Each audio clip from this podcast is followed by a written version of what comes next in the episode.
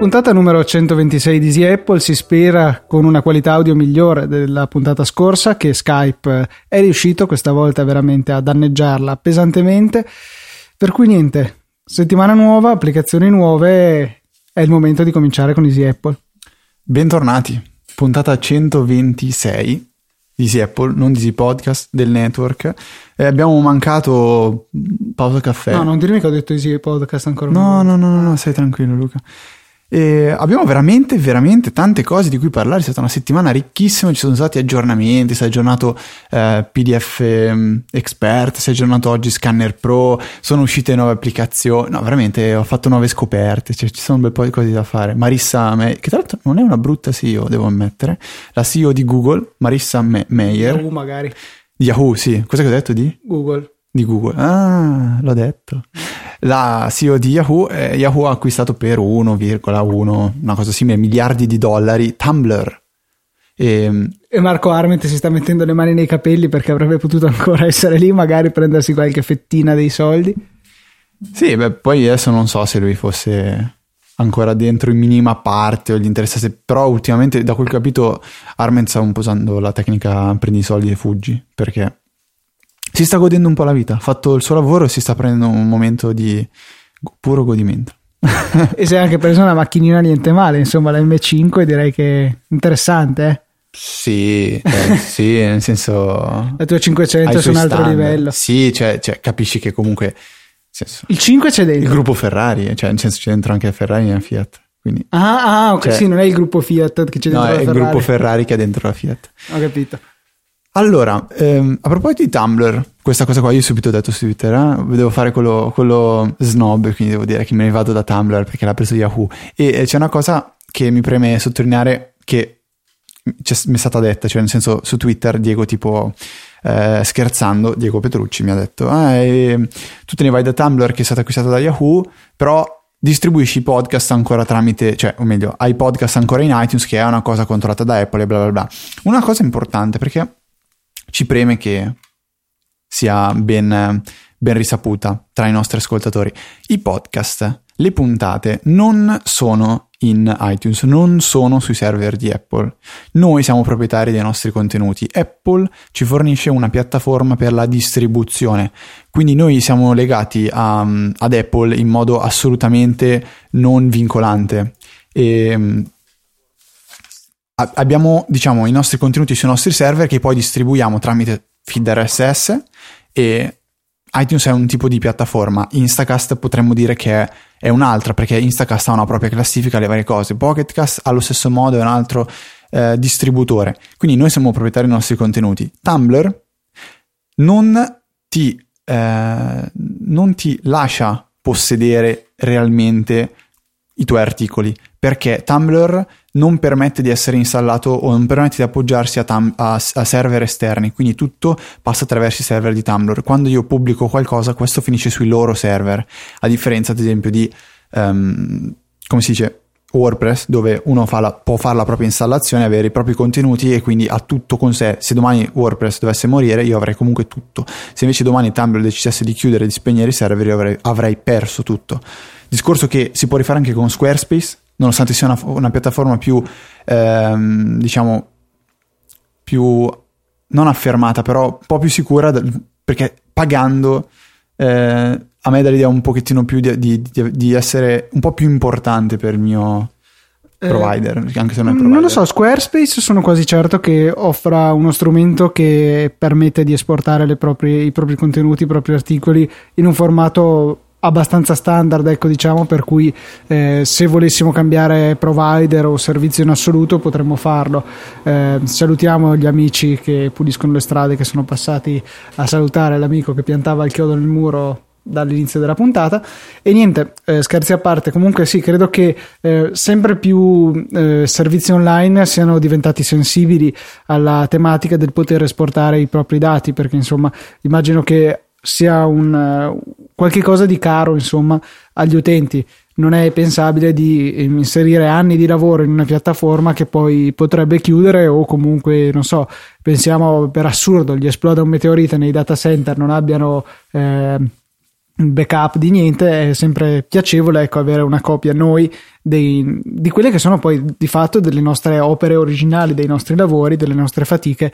È bene poterle eh, spostare su un altro provider, togliere dalla rete e tenercene una copia, insomma eh, è molto importante secondo me questo. Questa secondo me tra l'altro è forse una delle ragioni principali per cui fin da subito, quando è nato Easy Apple, abbiamo deciso di mantenerci totalmente indipendenti, lavorando tutto su nostri server senza appoggiarci a provider esterni, se non a chi eh, fisicamente ci mette a disposizione il server, che comunque ricordiamo si paga.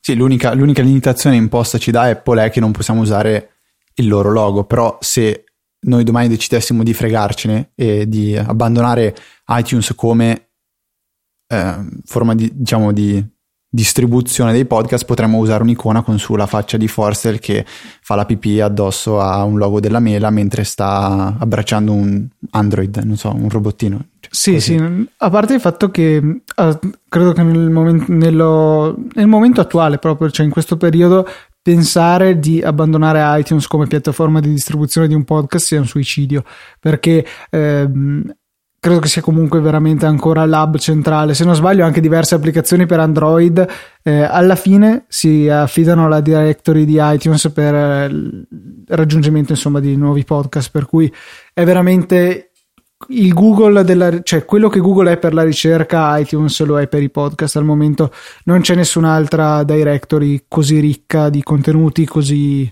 eh, così ricca, ecco, appunto, basta, fine. Sì, è brutto quando si, si, si pensa di voler aggiungere quella parola in più che poi non si ha.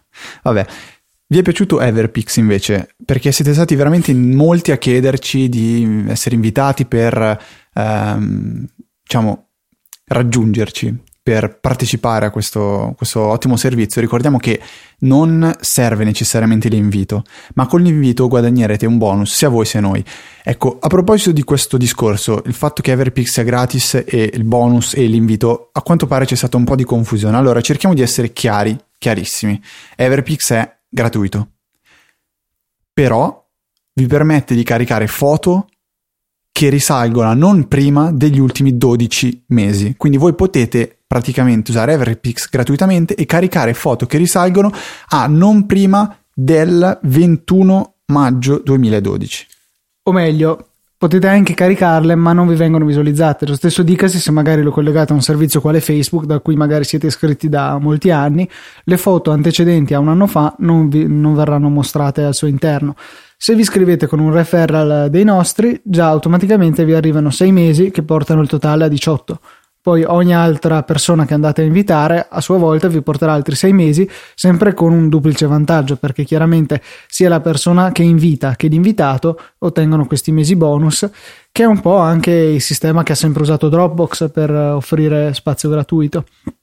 Eh, un altro competitor di Dropbox, tra l'altro, è comparso questa settimana, si chiama Copy, e è molto più generoso di Dropbox in termini di spazio, perché già con l'offerta base, iscrivendovi sul sito senza alcun, alcun tipo di referral o cose del genere, vi concede quindici giga contro i Dropbox, quanti sono? Due se non sbaglio. Due. Ecco, quindi è già più molto qualcosa più. Si guadagna subito facendo il tutorial iniziale. Sì, il tour, quelle robe sì, lì. Il tour, sì. Ecco, quindi qualche cosina si riesce a guadagnare. Comunque fai anche che arrivi a tre giga, è ben diverso da quindici, insomma cinque volte tanto. Poi ogni referral ci porta ben cinque giga aggiuntivi, e poi c'è la possibilità, dopo essersi iscritti, si può twittare agli amici che vi siete iscritti a Copy, e questo vi darà due giga di spazio aggiuntivo. Eh, avevo in settimana postato il mio referral su Twitter e ho visto che in molti si sono iscritti, quindi ho un sacco di spazio che non, al momento non ho ancora deciso come utilizzare. Mi piace però il fatto che comunque sia estremamente multipiattaforma, un po' come lo è Dropbox, già al momento attuale, che credo che sia un servizio insomma relativamente nuovo, perché non avevo mai sentito parlare prima di questa settimana. Sono già disponibili client per iOS, per Android, per Mac, per Windows e anche per Linux, quindi eh, si presta molto bene all'utilizzo sul mio server domestico. Ecco, devo andare a inventarmi un uso interessante, però è sicuramente possibile e fattibile. In ogni caso, nelle show notes vi lasciamo magari il referral o mio o di Federico o di entrambi, così potete eh, iscrivervi anche voi, guadagnare qualche giga e darci un po' di giga anche a noi. Sì, eh, t- tornando a quanto riguarda Everpix, Luca ha detto giusto, sei mesi per ogni invito, per ogni persona invitata, più sei mesi per le prime mille foto caricate, come avevamo già detto, sei mesi per installare l'applicazione per iOS e tre mesi se create una photo page o inviate delle foto tramite photo mail, che ricordiamo sono dei servizi che permettono di condividere le foto tramite email o tramite la generazione di una pagina web contenente le foto, quindi non si hanno limiti di dimensioni, perché io posso inviare eh, tre giga di foto a qualcuno ehm, senza alcun limite, senza alcun problema, perché le foto rimarranno Eh, non all'interno della mail ma eh, su Everpix e eh, praticamente la persona che riceverà le foto vedrà delle immagini a bassa risoluzione nell'email, poi selezionando il link riuscirà a raggiungere la pagina da cui potrà vedere le foto a piena risoluzione po- e potranno essere scaricate. Se il vostro amico, amica, fidanzata eccetera eccetera, dico un po' troppe volte eccetera eccetera, devo ammetterlo, quindi fatemelo notare, a Everpix, questo vostro amico potrà aggiungere quelle foto direttamente al proprio account di Everpix.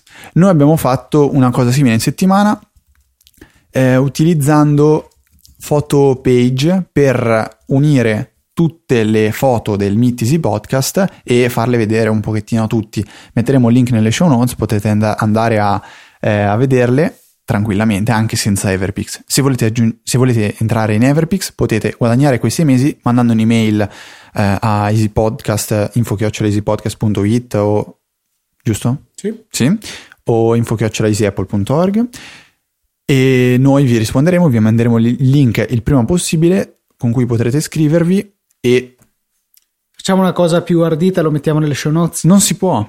Non c'è un link da cui la, che la gente ah, può cliccare. È la, st- la stessa rogna del sistema degli inviti di Everpix, che non, almeno noi non siamo riusciti a trovare un link da distribuire alla gente, ma solamente tramite email. Infatti è anche una doppia rottura, perché chi è interessato deve eh, richiederci la cosa scrivendoci la sua mail, di modo che noi possiamo, tramite l'interfaccia web, tra l'altro mi pare che solamente l'interfaccia web di Everpix ne permetta l'accesso, eh, dobbiamo andare a inserire manualmente la mail e appunto mandare l'invito. Sarebbe molto più comodo se ci fosse un sistema alla Dropbox in cui viene semplicemente generato un U R L specifico per ogni utente, che può essere distribuito tramite social network, messaggi, telegrammi, quello che volete, e appunto i vostri amici potranno iscriversi da lì, senza contare che poi magari si può addirittura sfruttare il, magari un, uno di quegli accorciatori di U R L per andare ad avere un, un link decente, insomma. O magari anche un Q R, non lo so, potremmo spedire per posta un Q R, quello sarebbe molto pratico. Apro una parentesi per raccontare una follia che ha fatto Luca in settimana. Ha parlato di Q R Luca, quindi dovresti riuscire a capire da solo. Abbiamo un compito da svolgere mh, in, per un esame, l'esame tratta di cinematismi, quindi varie aste collegate tra di loro che si muovono in un certo modo, che è difficile. Se non vi interessa è normale, vuol dire che siete sani. Ok. È difficile capire come queste aste si muovano dal momento che abbiano dei vincoli particolari e ci sono diverse posizioni in cui si possono trovare tutti insieme. Per eh, riuscire a vedere diverse posizioni di questo cinematismo si usa di solito un programma chiamato MATLAB, che è un, è un, non è un programma, diciamo, è anche un programma, è un linguaggio di programmazione. Scusate se sparo le P, Luca continua a farmelo notare, ma purtroppo è il mio difetto. No, ma guarda che è veramente incredibile, perché hai il pop filter davanti, cioè devo proprio impegnarmi per farle sparare. A parte che avevo acquisito una certa tecnica, già senza pop filter riuscivo a mascherarle un pochettino. Te invece sei un maestro dello sparo totale. No, vi chiedo scusa, scusatemi. Dicevo, eh, tramite MATLAB si può scrivere un programmino che vada a risolvere questo cinematismo e, e mostrarlo in varie posizioni. Luca cosa ha fatto? Ha scritto il codice, ha verificato che funzionasse, ha creato una pagina, ha diciamo andato a salvare su GitHub il codice di MATLAB, dopodiché ha realizzato un Q R code che rimandasse alla pagina GitHub contenente il codice MATLAB. Dopodiché Luca ha stampato il Q R e l'ha incollato sul quaderno. Così ha detto: metti che tra due mesi avrò bisogno di rivedere il codice di MATLAB e non lo trovo, con l'iPhone utilizzo il Q R e vengo riportato automaticamente al codice presente su GitHub. Allora, al di là di questa follia, ha avuto un'idea secondo me veramente figa. Cioè, scusate la parola, vabbè, ma siamo in amicizia. Allora, giusto. Vabbè, vabbè, insulti gratuiti, però in amicizia. Va bene. Il Q R è una cosa abbastanza inutile, secondo me. Difficile che io abbia usato il Q R più di tre volte nella mia vita. Però per un uso personale può essere veramente comodo, e questo è un caso che ehm, lo dimostra. Magari, non so, state studiando o avete trovato, non so, cioè c'è un, um, che cavolo ne so, un, um, un qualcosa che state montando, o state cercando il manuale di istruzioni di qualcosa. Una volta che l'avete trovato, ve lo salvate da qualche parte per avere un pochettino più la certezza di ritrovarlo, oppure semplicemente generate il Q R code che riporti a quello, lo incollate direttamente sul libretto di istruzioni, sulla scatola, sul quaderno, sul libro. Lo potete fare anche bello piccolo il Q R alla fine. Su un mobile dell'IKEA, per esempio, vi stampate il Q R, sì, glielo appiccicate sotto, e quando dovete smontarlo e rimontarlo potete farlo. Vabbè, lo, nel senso, lo plastificate e lo mettete in un cassetto del mobile. Cioè, è una follia, non so cosa serva, però eh, l'idea di poter ritrovare qualcosa così facilmente, senza stare, è una cosa un po' carina, un po' nerd, metterlo per a se casa. No, geniale. Allora, praticamente ti spiego la mia idea per quando parcheggi la macchina. Tu con l'iPhone generi un link a Google Maps con le precise coordinate geografiche, con eh, meridiani paralleli, primi, secondi e via così. Ehm, andiamo poi a generare un Q R con questo codice, lo stampiamo e ce lo portiamo dietro.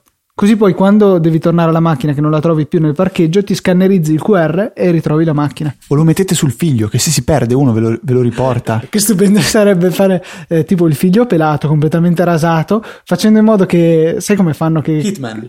Eh, che, che ave... no, ma non dico il tatuaggio col Q R perché è veramente cattivo, però magari fargli tagliare i capelli rasati in modo che venga fuori il Q R, cioè auguri al parrucchiere, perché insomma ce ne sono di quadratini da... da gestire. Però potrebbe essere la cosa più cattiva che possiate fare a vostro figlio. Secondo me è veramente carino. No, eh, eh, vabbè, potrebbe essere una, un'ottima idea per alcuni. Okay, o, fargli, o fargli la maglietta al bambino, più semplicemente col Q R sopra. Eh, eh, pot- cioè può essere, non so, andate a Disneyland Paris, vivo a, e poi c'è il Q R e devono scannerizzare il bambino per restituirvelo. Stupendo. Oppure sai che i Q R possono anche direttamente richiamare un numero di telefono, e allora sì, Samsung lo sa. Sì, esatto, Samsung lo sa, con i codici che resettavano completamente il telefono. Se non sbaglio ne avevamo parlato eh, nella primissima puntata di TechMind. Eh, ad ogni modo, sì, ecco, se avete idee malvagie da aggiungere a questa collezione per maltrattare i bambini, fatecelo sapere, naturalmente, su Twitter, Facebook, eh, quello che volete. Eh, vabbè, ok, chiudiamo la parentesi e riprendiamo la strada di... La, la parentesi che è durata a metà puntata. Vabbè. Eh, Fever vi ha anche... mosso un po' le giornate, perché ho visto anche altri, altri ragazzi che hanno deciso di provare Fever, però avevano domande eccetera eccetera. Io vi ho detto ve ne parlerò più avanti, ma se avete qualche domanda contattatemi. Allora io metterò nelle show notes un articolo che ha scritto Viticci su Mac Stories che spiega il metodo più semplice per installare Fever. È veramente super semplice, eh, trovate nelle show notes, voi potete semplicemente cliccare, leggete, potete installare Fever. Sempre riguardo Fever, avevo parlato di applicazioni per iOS per poter leggere mh, i propri feed R S S, che erano Reader e Sunstroke. Questa settimana ho avuto la possibilità di provarne una terza che, devo ammettere, mi ha veramente colpito perché è proprio bella bella bella, e si chiama Ashes. Eh, la trovate cercando Ashes e Fever, perché il nome completo è Ashes for Fever. Vabbè, questa mossa geniale. Costicchia, siamo sui sette euro, però è un'applicazione universale per iPhone e per iPad. E a parte l'icona che non mi entusiasma più tanto, l'applicazione al suo interno è fatta veramente bene e permette di vedere il, la sezione calda, il, gli sparks, i kindlings, kindlings penso, e eh, tutto il resto veramente ben fatta. La, il, la lettura degli articoli avviene molto bene, è possibile utilizzare un browser interno per visitare la pagina originale dell'articolo, si possono inviare a Instapaper o a Pocket, eh, si possono fare tante cose contando che l'applicazione sia, cioè l'applicazione è, è abbastanza giovincella, e lo sviluppatore è stato molto sincero con me, ha detto: qualsiasi consiglio da darmi, dammelo, perché il mio obiettivo principale è rendere questa applicazione sempre più bella, e io spero che questa applicazione diventi sempre più bella, perché eh, veramente mi ha, mi ha molto colpito, e si sente che qualcosina manca. Ad esempio l'applicazione per iPad si sente che è proprio alle prime fasi, perché non permette di avere ancora un, o meglio, io non sono riuscito a trovare in modo agile la possibilità di leggere l'articolo a tutto schermo, ma rimane tutta la, la colonna di sinistra rimane ehm, apposta de, per, diciamo, è dedicata alla navigazione de, de, dei propri nei, nei feed. Però è veramente fatta bene. Se utilizzate Fever io consiglio caldamente, vi consiglio caldamente di provare Ashes, perché merita veramente tanto, e se magari in tanti inizieremo ad apprezzarla, lo sviluppatore avrà modo anche di eh, continuare a lavorarci e renderla sempre un'applicazione migliore. Bellissima. Quindi insomma, comprate ceneri per la febbre, in pratica questo è il nome completo dell'applicazione. Visto che parliamo abbastanza poco di Mac, volevo segnalarvi un articolo che è comparso su Cult of Mac questa settimana, che in realtà altro non è che una collezione di articoli separati eh, che erano comparsi invece su O S X Daily, un altro sito molto interessante che spesso pubblica dei suggerimenti interessanti. Riguardano eh, cinque modi avanzati di salvare eh, risparmiare spazio sul proprio disco fisso. Insomma, sono certe cose al limite del pericoloso alcune, però eh, effettivamente ci potrebbero permettere di eh, ridurre lo spazio occupato sul Mac, magari anche oltre quello che ci permettono di fare applicazioni seppur ottime come CleanMyMac, che io e Fede usiamo sempre con soddisfazione. Per quanto, ecco, eh, dopo vi parlo di un piccolo problemino che ho rilevato con, con CleanMyMac, intanto analizziamo un attimino questi metodi per risparmiare spazio. Il primo potrebbe essere di eliminare i file di cache, per quanto c'è un certo dibattito a riguardo, nel senso che le cache sono dei file che vengono creati per velocizzare l'esperienza di navigazione su una foto, cioè su un'applicazione. Pensiamo ad esempio a Spotify, che potrebbe tenere una cache delle ultime canzoni ascoltate, così che possiamo riascoltarle anche senza riscaricare di nuovo tutto il brano, risparmiandoci banda, tempo e insomma dando comunque un'esperienza migliore. Questo chiaramente ci comporta un utilizzo di spazio sul nostro hard disk, eh, è proprio un, un compromesso. Sull'esse esse di poi chiaramente rendiamoci conto che eh, questa occupazione di spazio può diventare più rilevante, nel senso che comunque questi dischi che tendono comunque ad avere una, una capacità piuttosto ridotta, e ogni byte che si risparmia è un byte guadagnato. Se Fede ha eccetera, comunque, comunque io ho comunque come frase, come parola che continuo a ripetere, eh, quindi vabbè, bear with me come si suol dire in inglese, che tanto è caro a Federico, con cui ho discusso ancora oggi riguardo a questo argomento.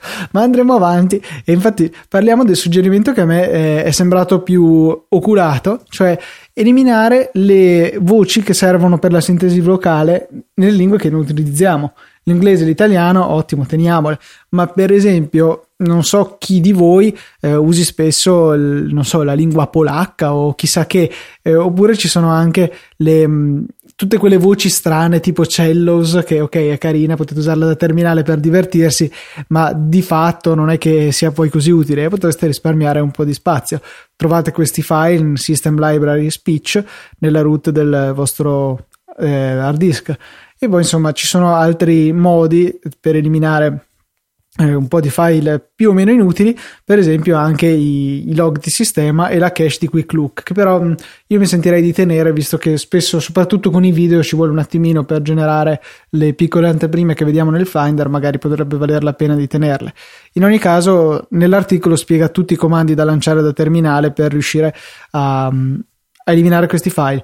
Ultimo ma non ultimo, anzi secondo me andrebbe primo in classifica, soprattutto per i possessori di esse esse di, disabilitare la Safe Sleep Mode sul Mac, perché in sostanza quando noi mandiamo in sleep il Mac, nella ehm, configurazione di default la, la nostra, i nostri contenuti, i contenuti della nostra memoria RAM vengono salvati anche sull'hard disk.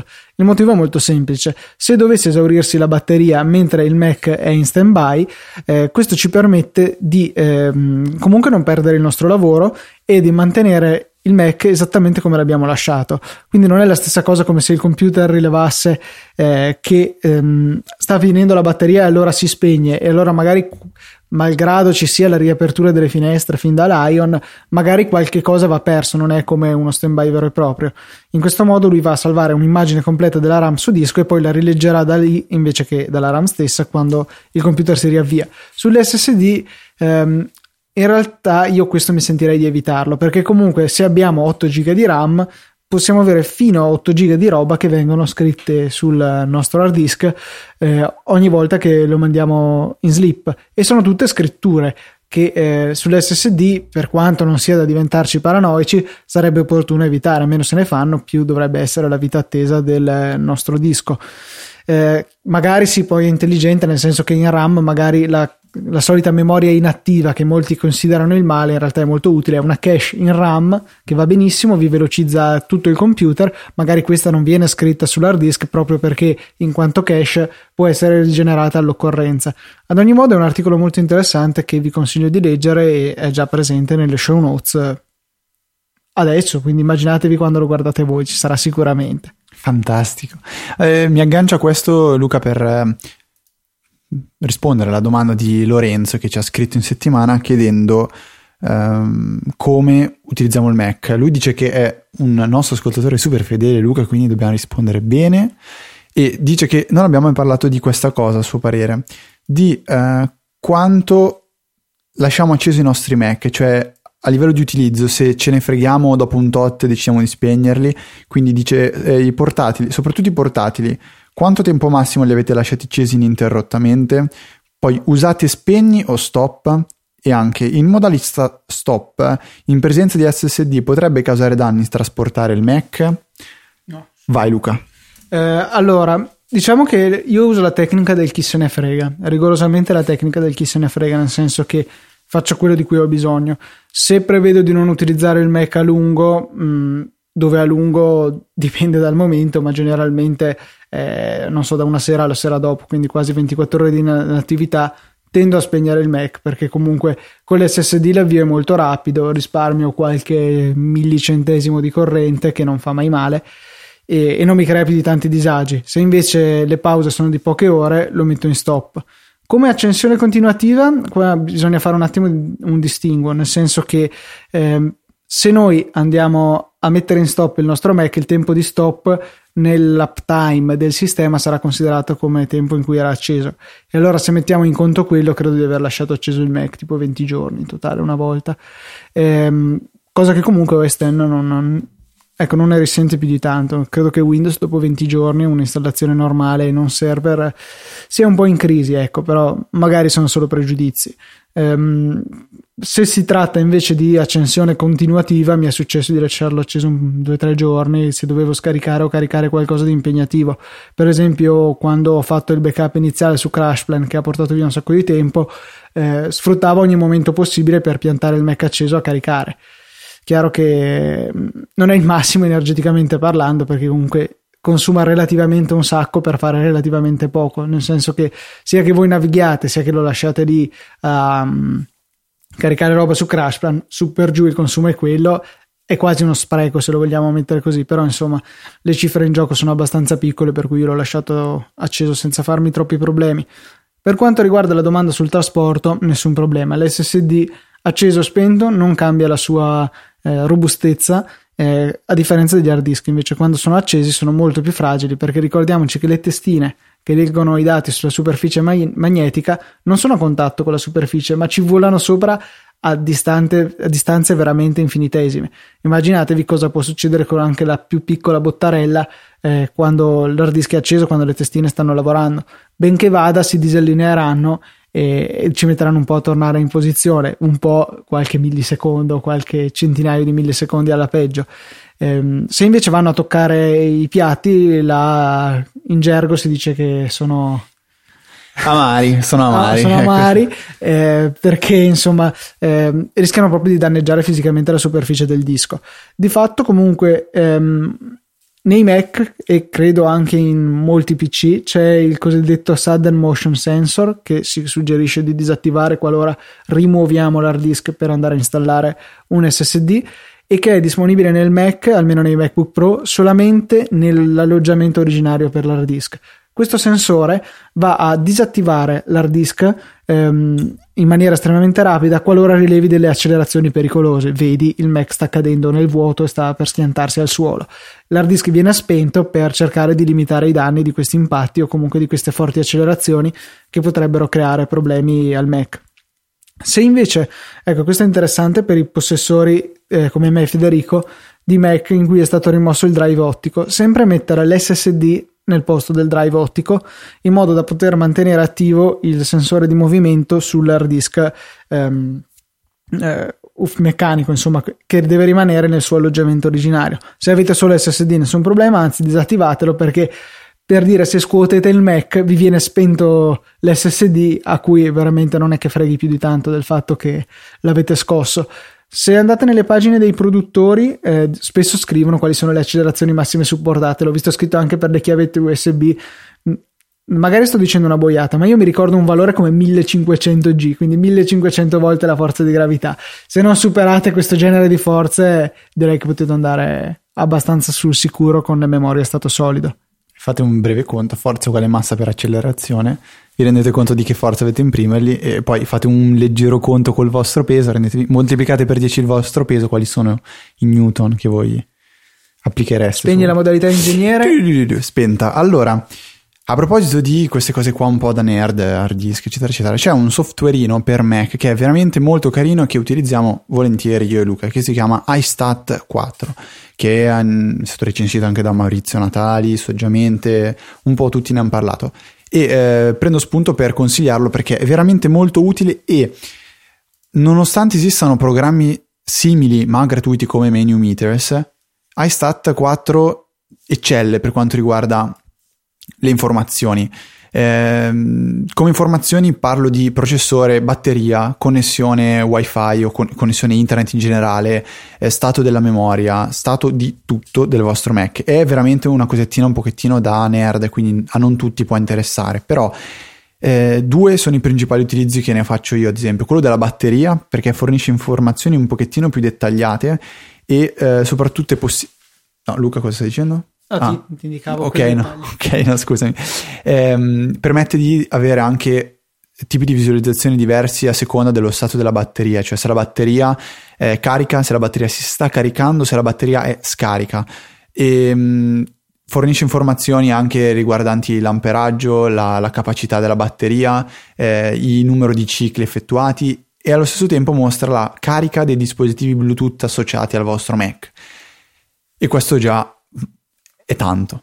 Per quanto riguarda il wifi, viene indicata la velocità di connessione in upload e in download, e veramente bello per la rete in generale, quindi anche sull'Ethernet vale lo stesso discorso. Sì, ho detto wifi io, ok.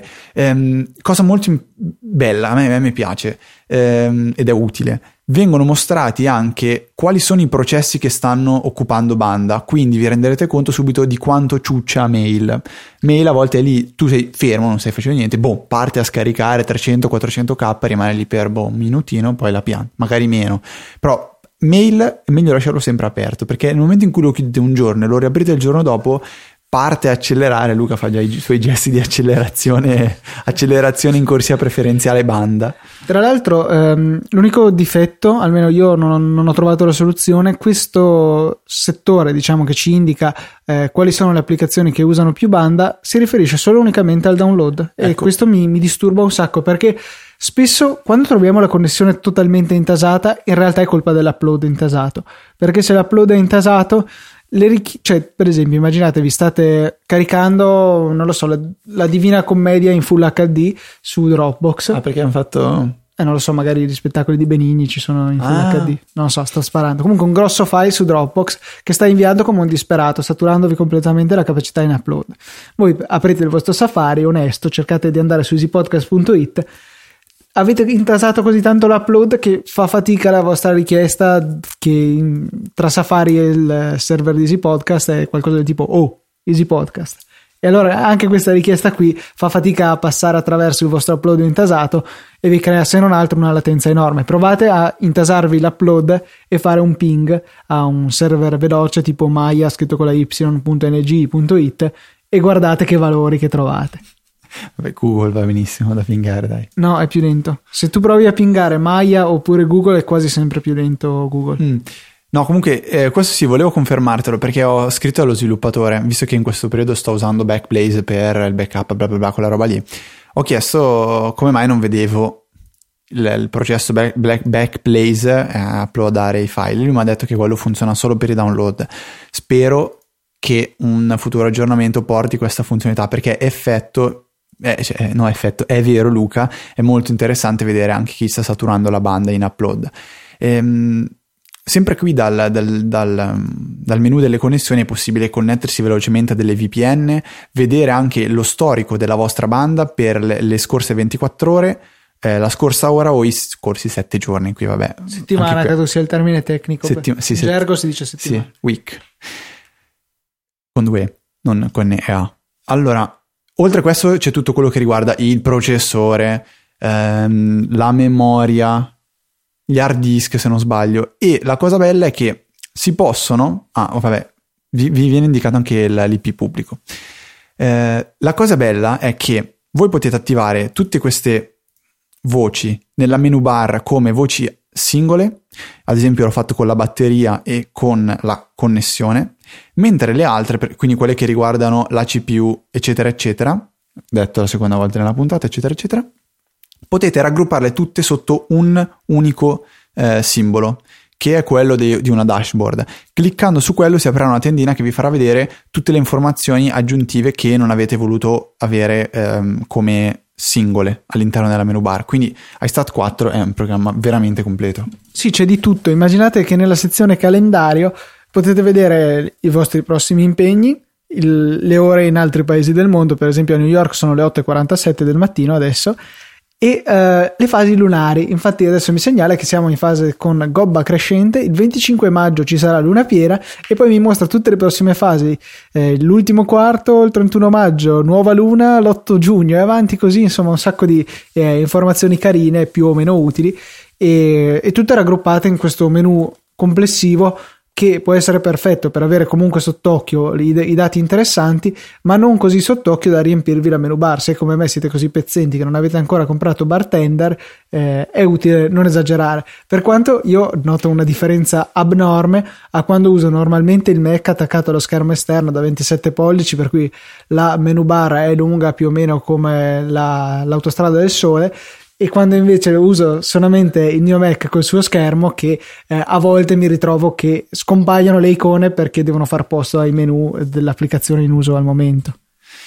Sì, Bartender io l'ho comprata quando era ancora in beta ed è un'applicazione favolosa, non, non la mollerei mai. Ehm, allora, un altro argomento interessante che è venuto fuori in settimana, principalmente su Twitter, e vi ricordiamo che potete twittare con l'hashtag Easy Podcast o Easy Apple, meglio Easy Podcast. Eh, a breve dovremo anche aggiornare l'applicazione di Easy Radio, o comunque fare in modo che ehm, si possa effettuare una ricerca completa per trovare veramente tutto quello che scriviamo noi del network.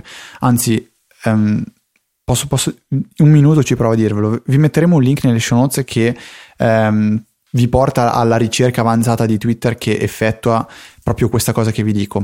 Perché noi twittiamo con l'hashtag Easy Apple e Easy Podcast, per un semplice motivo che Easy Apple è nato prima, Easy Podcast dopo, e quindi sono rimasti entrambi, gli utenti sono affezionati, li usano entrambi, e a volte capita di twittare senza la, gli hashtag, soprattutto per quanto riguarda gli account ufficiali Pausa Caffè, TechMind, Saggio Podcast.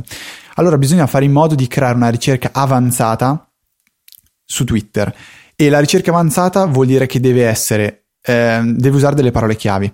Per trovare i tweet di un certo utente si usa from, e quindi deve essere ad esempio from due punti chiocciola easy underscore apple, e poi ci deve essere il carattere booleano che permetta di usare un o eh, non, eh, non di quelli che escludono ma di quello che includono entrambe le soluzioni, quindi non o o ma o uno o l'altro. No, invece ho invertito le cose, cioè scusa, che sia o di easy apple o di eh, Easy Podcast o entrambi, e non esclusivo, cioè che deve essere o di Easy Apple o di Easy Podcast. Anche mi avevano se detto che si chiamava Easy Apple questo podcast. Io ho detto? No, niente, che stai facendo una cosa che è tutt'altro che easy. Ah, ok, no, vabbè. A parte questo, quindi l'idea è quella di fare una ricerca che sia o un tweet o di Easy Apple o di Easy Podcast o di Pausa Caffè o di Saggio Podcast o di TechMind, e che includa anche gli hashtag Easy Podcast e Easy Apple. Questi però non devono essere per forza tu- stati twittati da Easy Apple e Easy Podcast, quindi capite che la cosa un pochettino si complica. Eh, potete vedere questa ricerca all'interno delle show notes cliccando da eh, tweetbot o cose del genere, la-, la ricerca funziona perfettamente. Se volete vedere qual è la chiave della ricerca andate da, da web possibilmente da Mac, e vedete esattamente quello che bisogna scrivere nella ricerca per ottenere quel risultato. Eh, spiegarlo a parole... incollarlo in una nota su Dropler o Cloud App e buttarlo su in modo che sia visibile senza far tanti casini, senza interfaccia web di Twitter che, insomma, io la eviterei un po' come la peste. Colgo l'occasione, anche se non c'entra assolutamente niente con quello che stiamo dicendo, per eh, rispondere a una domanda arrivata pochi minuti fa tramite Twitter. Eh, Simone ci chiede se è possibile accedere a Copy tramite iAnote di P D F come avviene per Dropbox. No, al momento no. Eh, dovranno essere quelli di iAnote di P D F o chi per loro, o, o Riddle per quello che riguarda P D F Expert, ad andare ad aggiungere la compatibilità. Quello che si può fare per il momento è accedere tramite l'applicazione ufficiale, raggiungere il file di proprio interesse, fare apri in, aprirlo in iAnnotate, annotarlo, ributtarlo indietro nell'applicazione. Per cui insomma è una, eh, un sistema abbastanza convoluto e temo che per ora non ne valga la pena, anche perché dai, tutto sommato credo che in, con due giga gratuiti di Dropbox, di P D F ci si possa stare. Tra l'altro supportano anche box punto net, che era stato uno dei primi servizi di cloud a dare spazio a secchiate, per esempio con uh, l'offerta dei cinquanta giga, che non so se permanga ancora. Eh, altra domanda che è arrivata da Twitter. Federico chiede se usare par- Bartender non è un, un approccio un po' alla Windows di come gestire le icone. Allora, ehm, che sia un approccio alla Windows non ci, ha, non ci ho mai pensato, però in tutta sincerità non è che mi importi molto se risolve un mio problema. Cioè, eh, questo è un metodo che come funziona? Spesso ci sono icone che non uso quasi mai, ma quando e... vuoi devono essere lì. Sì, diciamo, le voglio lì, ad esempio Time Machine. Voglio vedere se Time Machine sta andando o no. No, non, non mi interessa che però sia sempre lì a occuparmi spazio, per il discorso che prima faceva Luca, cioè che diventa troppo lunga la menu bar. La menu bar è fatta per eh, anche Dropbox, ad esempio, cioè non, non me ne frega più di tanto di quello che sta facendo Dropbox, io so che funziona, però se è nascosto riesco a vedere velocemente se sta lavorando o no e posso metterlo in pausa facilmente. Rimangono icone eh, un po' più, ad esempio, utili per stare nella menu bar, nella menu bar vera, tipo Instashare. Instashare perché con un drag posso semplici- drag and drop posso semplicemente inviare un file al mio iPhone o al mio iPad. Eh, l- l- l'assistente di-, di Evernote, che è lì pronto per ricevere un documento o una nota per importarla all'interno di Evernote. Anche lì Backblaze, cosa me ne frega di vedere se sta facendo realmente il backup lì, sì o no. Eh, non mi interessa, cioè è un'informazione che avrei sempre costantemente davanti agli occhi, ma che non mi direbbe niente di più. Quando voglio andare a cercarla, la vado a trovare. Eh, se questo è un approccio alla Windows, allora boh, vi direi che Windows in questa cosa qua mi, mi potrebbe piacere, però vabbè.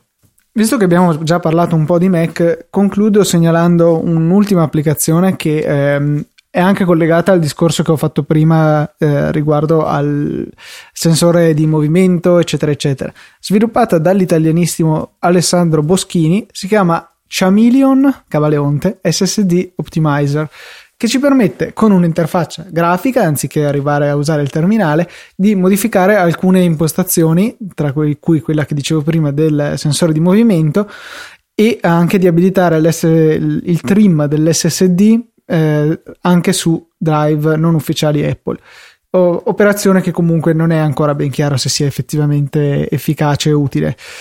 Ad ogni modo permette di abilitare l'opzione No a Time nel vostro file etch e fstab. Adesso vi spiego di che cosa si tratta. Praticamente in questo file nei sistemi Unix vengono gestiti eh, gli hard disk. Dice l'hard disk interno montalo nella root, non so, magari abbiamo un hard disk eh, secondario che vogliamo che venga montato sempre in un certo posto, eccetera.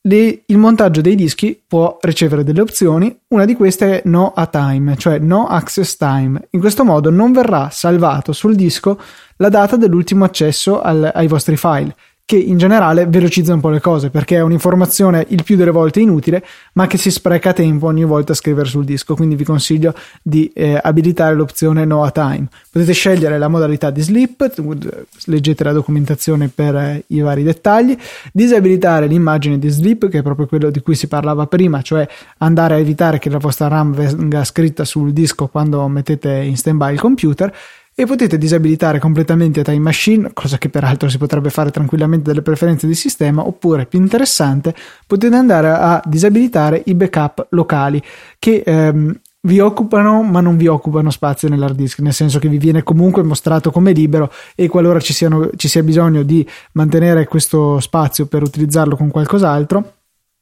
ehm, lo potrete fare senza, senza dover intervenire da nessuna parte. Ehm, ecco sì, quindi potete disabilitare questi snapshot locali qualora non vi aggradino, o magari preferite evitare scritture inutili sull'esse esse di, per esempio. Non so, ci sono sempre varie ragioni per cui uno potrebbe volerlo fare. Magari avete un Mac vecchissimo che rallenta con questo. Siete molto attivi su Twitter, oggi siamo felicissimi. Luca, ci scri- che non è Luca, questo qua da parte a me, ma è Luca, eh, cognome lo posso dire, Bozzini, ci dice che iStat quattro permette di regolare anche la velocità delle ventole. Sì, sì lo fa, assolutamente. Che la cosa sia utile o no, io ho i miei seri dubbi, perché alla fine il Mac è un, cioè i computer penso siano abbastanza intelligenti per capire da soli quando debbano usare le ventole, e non so quando io mi, se provo a pensarci non mi viene il momento in cui vo- io debba voler aumentare la velocità delle ventole così. Luca, tu? Allora, ci sono alcune situazioni in cui può essere utile. A, se avete un MacBook Pro da quindici pollici potete divertirvi a far andare la ventola a sinistra ad alta velocità e la destra a bassa velocità, o viceversa, che è di per sé una cosa che dà grande soddisfazione. Ma scherzi a parte, no, potrebbe essere utile, per esempio, magari hai il Mac che aveva appena finito di lavorare, no? Era ancora un po' caldo, ha le ventole che vanno a media velocità, sta finendo di raffreddarsi, poi vuoi fare una chiamata su Skype e non vuoi che le ventole ti disturbino, allora magari gli dai una botta a seimila giri, che è il massimo, eh, per qualche secondo, in modo che le temperature calino un po' più in fretta, eh, oppure insomma il, come avevo fatto io, avevo messo il Mac a esportare un video in mille ottanta, quindi processore a un milione di gradi e ventole al massimo, le avevo bloccate al massimo, le avevo messo fuori dalla finestra in pieno inverno che c'era sotto zero e volevo vedere quanto in basso scendeva la temperatura, ero riuscito a farlo scendere a qualcosa come quaranta gradi, eh, o forse anche trentasei, eh, malgrado il processore completamente sottoattività. Diciamo che di fatto era una cosa abbastanza inutile, però mi ha dato una certa soddisfazione personale. Tra l'altro ehm... c'erano gli elettroni che trascinavano le gambe per poter arrivare da una parte all'altra. Esatto, interessanti tutti i dati che dà riguardo ai sensori che ci sono nel Mac, è incredibile quanti ce ne sono, eh, la temperatura della batteria, la temperatura del processore, un altro posto del processore, dove appoggi i polsi, tutti gli amperaggi delle varie zone del computer, e interessanti i sensori di luminosità ambientale. Vedo adesso la, questa stanza è abbastanza buia, ci sono otto lux.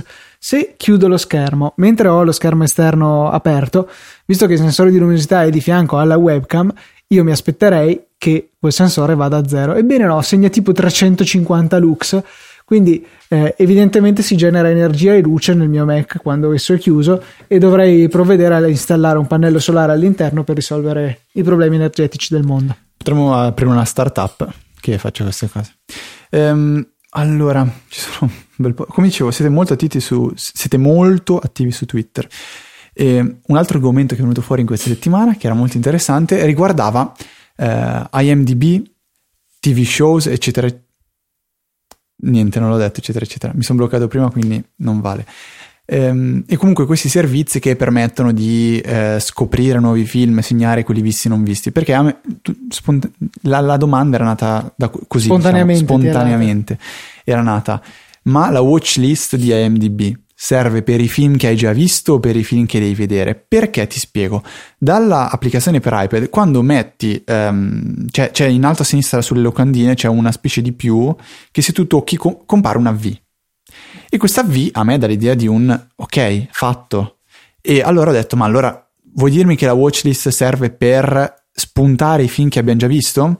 No. Sono andato a cercare sul sito proprio di I M D B, dopo averlo chiesto anche su Twitter, così ho rotto le balle a tutti e poi mi ero già trovato la risposta. Infatti ho twittato due volte a distanza di un minuto, prima con la domanda e poi con la risposta. Praticamente la watchlist serve perché tu, eh, mentre navighi all'interno di I M D B, se trovi qualcosa di interessante lo spunti velocemente. Quindi serve per trovare le cose e salvarsele in un posto temporaneo. Ehm, quindi questa è la vera funzione di I M D B. Però... Uh, parlando di questo è stato fuori anche il discorso T V Files e altre applicazioni simili per segnarsi, se- seguire le serie T V e cose simili. Noi eravamo partiti con Episode Alert, che era un servizio che inviava un'email, ti inviava un'email quando usciva un, una puntata nuova di una serie T V che tu avevi detto all'interno dell'interfaccia web, sì, sto guardando questa. Siamo passati poi a T V Files. Io devo ammettere che sono migrato verso I T V Shows due, che è universale, sincronizza tramite iCloud e funziona benissimo, non si appoggia a niente di eh, servizio web, quindi penso usi the T V Shows the database, Internet T V Shows database, cioè sarebbe il corrispettivo di I M D B però per le serie tv, solo per le serie tv, una cosa tutta open tra l'altro se non sbaglio, e, e funziona molto bene. Ultimamente però, come già vi dicevo, ho utilizzato, ho iniziato a utilizzare Infuse, che aveva questo servizio a cui poteva associarsi che si chiamava Trakt. Non l'avevo mai sentito, allora ho deciso di iscrivermi e provarlo, e Trakt è un servizio che, come è intuibile, ehm, per il fatto che sia associato a, ad Infuse, permette di seguire più da vicino le proprie serie tv, e una volta creato un account potrete dare dei voti, dire quali avete visto, per le, per le serie tv potete dire anche ovviamente tale episodio, ho visto fino al sette, e ehm, potete anche dire quali avete fisicamente e quali no, cioè oltre al visto o non visto c'è anche il ce l'ho o non ce l'ho. Questo è assolutamente di dubbia utilità, però ehm, oltre al funzionare in questo modo, cioè ho visto fino all'episodio sette, eh, l- l- il sito vi dirà quando uscirà l'episodio otto, se è già uscito, e voi una volta che lo segnate come già letto ehm, vi mostrerà l- l- l'episodio successivo, quindi ha una funzionalità molto simile a quella di T V Files e quella di I T V Shows due, che vi consiglio di provare nel caso in cui non vi piaccia T V Files o nel caso in cui abbiate bisogno di un'applicazione anche per, per iPad. Trakt Um, scusa um, no, visto che... ogni tanto dei momenti di difficoltà. Trakt si gira, mi guarda come se avessi detto chissà cosa, io sono lì appoggiato al tavolo che sto aspettando che finisca la sua sproloquiata. Um, dicevo, il fatto che Trakt sia um, integrato all'interno di Infuse vi, vi permette di automaticamente segnare come visto ciò che vedete su Infuse, cosa molto interessante. Per quanto riguarda invece client per Infuse, io no, ne ho provati due. Il primo si chiama uTrakt, scritto uTrakt, che è veramente pieno di funzioni, ha tutte le funzioni del mondo per quanto riguarda Trakt, ed è un'applicazione universale. L'altra che ho provato, ed è un'applicazione molto più recente, si è appena eh, è stata appena re- rebrandizzata. Prima si chiamava tipo T V T V Q, una cosa del genere, adesso si chiama sessanta hertz. sessanta hertz perché è la frequenza con cui vengono trasmessi i nostri show, T V, T V show preferiti, eccetera, eccetera. Ho detto eccetera, eccetera. Quarta volta, porca miseria. Sono una cosa incredibile. Eh, esattamente. Esattamente. E, sessanta hertz è disponibile in versione per iPhone e per iPad. Quella per iPhone è in sconto a ottantanove centesimi, quella per iPad costa, se non sbaglio, sui tre quattro euro. Però questa applicazione è fatta benissima, è, ha un'interfaccia grafica pulita e veramente ben fatta.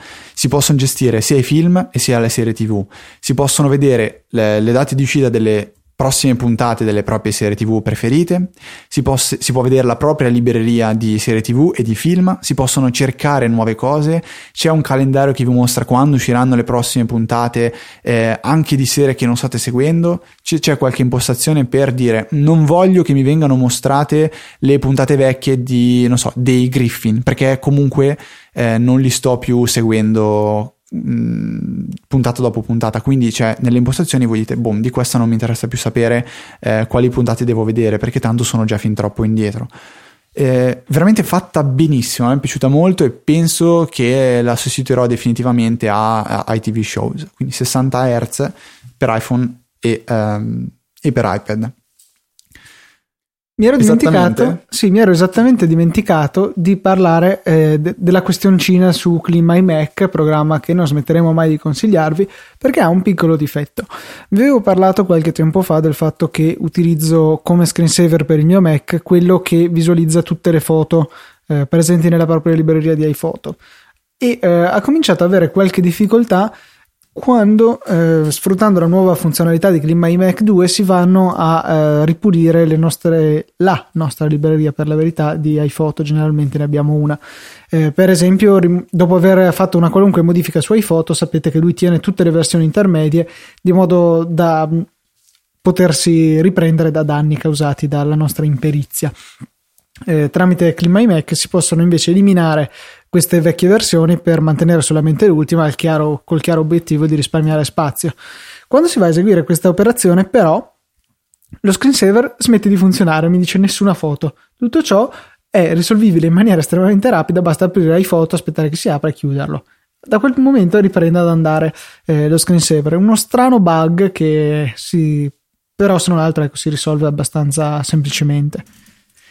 Eh, volevo fare una piccola pubblicità al nostro amico Filippo Bigarella, che come sapete conduce con me TechMind, il podcast migliore del network Easy Podcast, e naturalmente non è certo ai livelli di Pausa Caffè, è proprio, sono due squadre all'interno del nostro team e la mia sta vincendo e niente, no, scherzi a parte, è finalmente uscito con la sua prima applic- sto ridendo eh cioè sembra che sia serio, ma sto ridendo sta ridendo ecco, si specifichiamolo perché non si vede nel, nel podcast. È uscito con la sua prima applicazione ufficialmente sull'App Store, che eh, è venuta piuttosto bene, devo dire, anche se ha il problema che occupa un casino di spazio sull'iPhone, infatti mi pare siano quasi novecento kilobyte. Eh, vi permette di segnarvi il... Um, le piccole, i piccoli crediti e i piccoli debiti che avete con i vostri amici, tipo Federico che è sempre a scrocco, non so, e vuole non so cinque centesimi per la macchinetta del caffè, insomma, che prima o poi mi manderà in bancarotta. ehm, Mi ha invece, cioè appunto, ho cominciato a segnarmi su Balances eh, i debiti, e Fede ho notato che eh, è arrivato a accumulare oltre un, quasi un euro di, eh, di Monet- debito con me. Per cui niente. In monetine da un centesimo. Eh, naturalmente dovrà pagarmi, allo stesso modo io posso segnarmi eh, i eventuali crediti che altre persone vantano verso di me, eccetera, eccetera. La grafica è semplice, mh, è stata ideata da Filippo originariamente, rifinita dal nostro caro amico Jacopo Bassanti di Art of Apps, che gli ha fatto anche l'icona, insomma gli ha dato una mano a sistemarla. Eh, niente, è venuta bene credo, eh, è disponibile in App Store, mi pare costi uno virgola sessantanove, eh, è stata gratis fino a domenica, per cui se ci seguivate su Twitter ve la sarete aggiudicata gratis, altrimenti no, però insomma il prezzo è veramente irrisorio, e se volete battere il cinque a Filippo potrebbe essere bello farlo comprando l'applicazione. E non avete scuse, perché noi vi abbiamo mandato anche la notifica push e esatto, l'applicazione era nel banner di Easy Radio, quindi se ve la siete persa, ahimè, fatevi un esame di coscienza, perché qui c'è qualcosa che avete completamente toppato, no? A parte gli scherzi, io se posso dico le ultime due cose, però non so se, se poi, Luca... poi dopo dobbiamo giocare un po' con gli After Dark. Bello. Bello, bello, bello. Allora, applicazione che ho trovato molto interessante si chiama Party Monster. Luca, secondo te cosa serve? Eh, per... In... Ah, ecco, perché tipo spesso capita che andiamo a una festa e ci sono delle ragazze bruttissime, delle specie di mostri, e possiamo segnarcele su questa applicazione. No. No, no, funziona anche eh, no. Per i ragazzi, allora. Cioè, praticamente serve una, un'applicazione per cui tu attacchi un sensore di prossimità alla ragazza. Se tu durante la festa diventi ubriaco e ti avvicini troppo, l'iPhone inizia a vibrare e dirti no, stai no. lontano. Eh, credo che usi l'N F C per N F C è, v- è vero, infatti stiamo usando prossimi iPhone. No, a parte, a parte quella cazzata galattica. Eh, e... ci tocca mettere explicita questa puntata. Ah, boom. No, non si è sentito.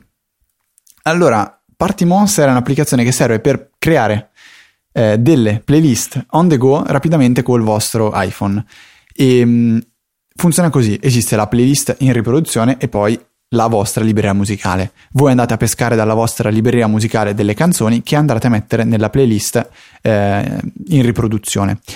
Funziona tramite anche slide, quindi tipo col, con una slide verso, mi sembra, destra, fate partire la ehm, cioè mettete una canzone in coda, se invece la tappate, la toccate, la, la canzone inizia a riprodursi. Va bene, da sì. sola sì, si, si suona, si canta, si suona. Ehm, la playlist da gestire è molto facile, si usano tranquillamente dei drag and drop e, come dicevo prima, degli slide, dei semplici tap, e um, a me piace perché a volte dico, cioè voglio ascoltarmi queste tre quattro canzoni di fila. Non esiste una funzione che permetta di uh, utilizzare mh, Up Next, quella che c'è in iTunes, c'è Ecoute, quel, quel player che però eh, permette di scegliere solo la prossima canzone praticamente. Ehm, qui con Party Monster potete praticamente crearvi una vera e propria coda. di canzoni da riprodurre, con tanto di dissolvenza tra l'una e l'altra, quindi potreste usarla anche attaccata a um, un amplificatore, non so, una festicciola a casa vostra, può essere utile per far passare da una canzone all'altra. Invece o in AirPlay sem- magari o in AirPlay o in AirPlay ehm, cosa che voglio dire? Ecco, questa nota che devo fare in più: non utilizza il player di default, che è um, quello che utilizza ad esempio Ecoute o applicazioni simili, ma eh, è un player proprio, quindi chiudendo l'applicazione eh, la, la musica viene stoppata, mentre se voi ad esempio chiudete Ecoute la musica continua a essere riprodotta perché viene utilizzato il player nativo di, di iOS. Quindi Party Monster, che poi vabbè, questa me la devono spiegare gli sviluppatori, ha ah, questa feature eh, molto particolare, eh, rifiuta di eh, riprodurre i Ni- Nickelback. Perché? Cioè tu no, ma c'è un odio visto su internet verso di loro, non so. Cioè, ma io adesso o di lui, non so se faccio... è una persona. No, no, no, è un gruppo, è un gruppo. Se io cerco Nickelback e faccio partire una canzone, mi dice not playing Nickelback. Se per qualche ragione tu eh, vorresti riprodurre una canzone dei Nickelback, puoi andare nelle impostazioni e disabilitare questa impostazione. Cioè... a me piace un sacco, invece varrebbe la pena di usare questa applicazione solo per quello, perché è molto carino. No, dovrebbero aggiornarlo, eventualmente dovresti poter scegliere l'artista. Eh, invece, eh, tra l'altro, questa funzione è possibile averla anche con OnQ. Eh, non la questione dei Nickelback, ma la questione della generazione di playlist al volo è molto adatta, e aveva quella funzione molto carina che vi avevo segnalato quando avevo parlato di OnQ, ehm, cioè di poter visualizzare nella lock screen, oltre alla copertina del brano in riproduzione, viene sovraimpressa le prossime cinque canzoni che arriveranno dopo di, di quella corrente nella playlist. Insomma, in pratica va a dire all'iPhone: la copertina per questa traccia è, e poi gli mette la copertina effettiva, e in sovraimpressione va a mettere anche le prossime tracce della playlist. È una funzione veramente utile, veramente comoda, e soprattutto se avete l'iPhone in tasca, lo tirate fuori un secondo, magari premete il pulsante home, si accende lo schermo e subito a colpo d'occhio potete capire quali saranno le prossime canzoni da andare in riproduzione. Cioè, sembravi un rapper che ha finito il fiato alla fine. Sì, no, perché potevo scegliere se fare il respiro intermedio oppure, oppure evitare. Ho tenuto no, duro. Dovevi prendere lezioni di canto da piccolo, così sapevi quando respirare correttamente. Allora, io ti avevo chiesto di poter dire due cose, una l'ho detta, la seconda è questa. In settimana, sempre su Twitter, eh, ho, ho fatto vedere che avevo cambiato le icone del mio doc, avevo cambiato quella principalmente di iTunes, perché iTunes ed App Store hanno icone identiche praticamente. Allora c'è Mantia, che è un designer abbastanza famo- molto famoso, che ha lavorato anche per Apple, ha realizzato un'icona del, dell'App Store e una di iTunes leggermente diverse e migliorate. La cosa bella poi è che quella di iTunes è viola come l'icona su iOS, quindi ho sostituito queste due icone, più ad esempio quella di Evernote che mi faceva un pochettino ribrezzo.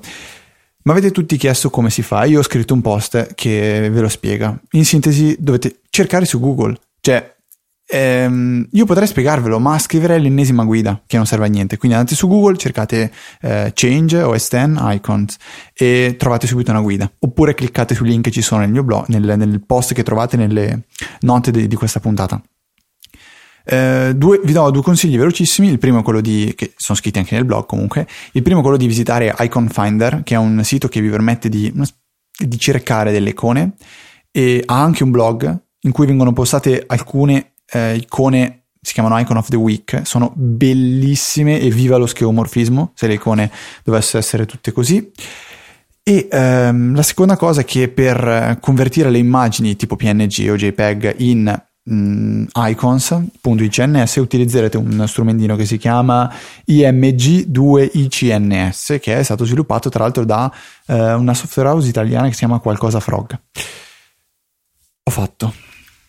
Volevamo solo segnalare, come giustamente ci dice Andrea su Twitter, che c'è Lightroom per Mac in sconto da otto euro a un euro e sessantanove, e eh, ho trovato anch'io questa notizia nella newsletter The two dollar Tuesdays. È un sito molto interessante che vi manda una newsletter alla settimana, il martedì, e vi segnala le promozioni di diverse applicazioni che vengono scontate a solamente due dollari, cioè quindi in pratica, traducendo nei nostri prezzi italiani, un euro e sessantanove. È veramente comodo, poi la frequenza delle mail è molto bassa, per cui non ci disturba e ci permette mh, tranquillamente di andare a, ad avere queste informazioni interessanti senza riempire la nostra mail di insistenti notizie. Allora, grazie per averci seguito in questa lunga puntata di Easy Apple e per non aver premuto direttamente segna come letto, vista la durata leggermente anomala. Eh, un saluto da Federico Travaini. Un saluto da Luca Zorzi. E noi ci sentiamo come sempre venerdì prossimo alle ore diciassette con una nuova puntata di Easy Apple.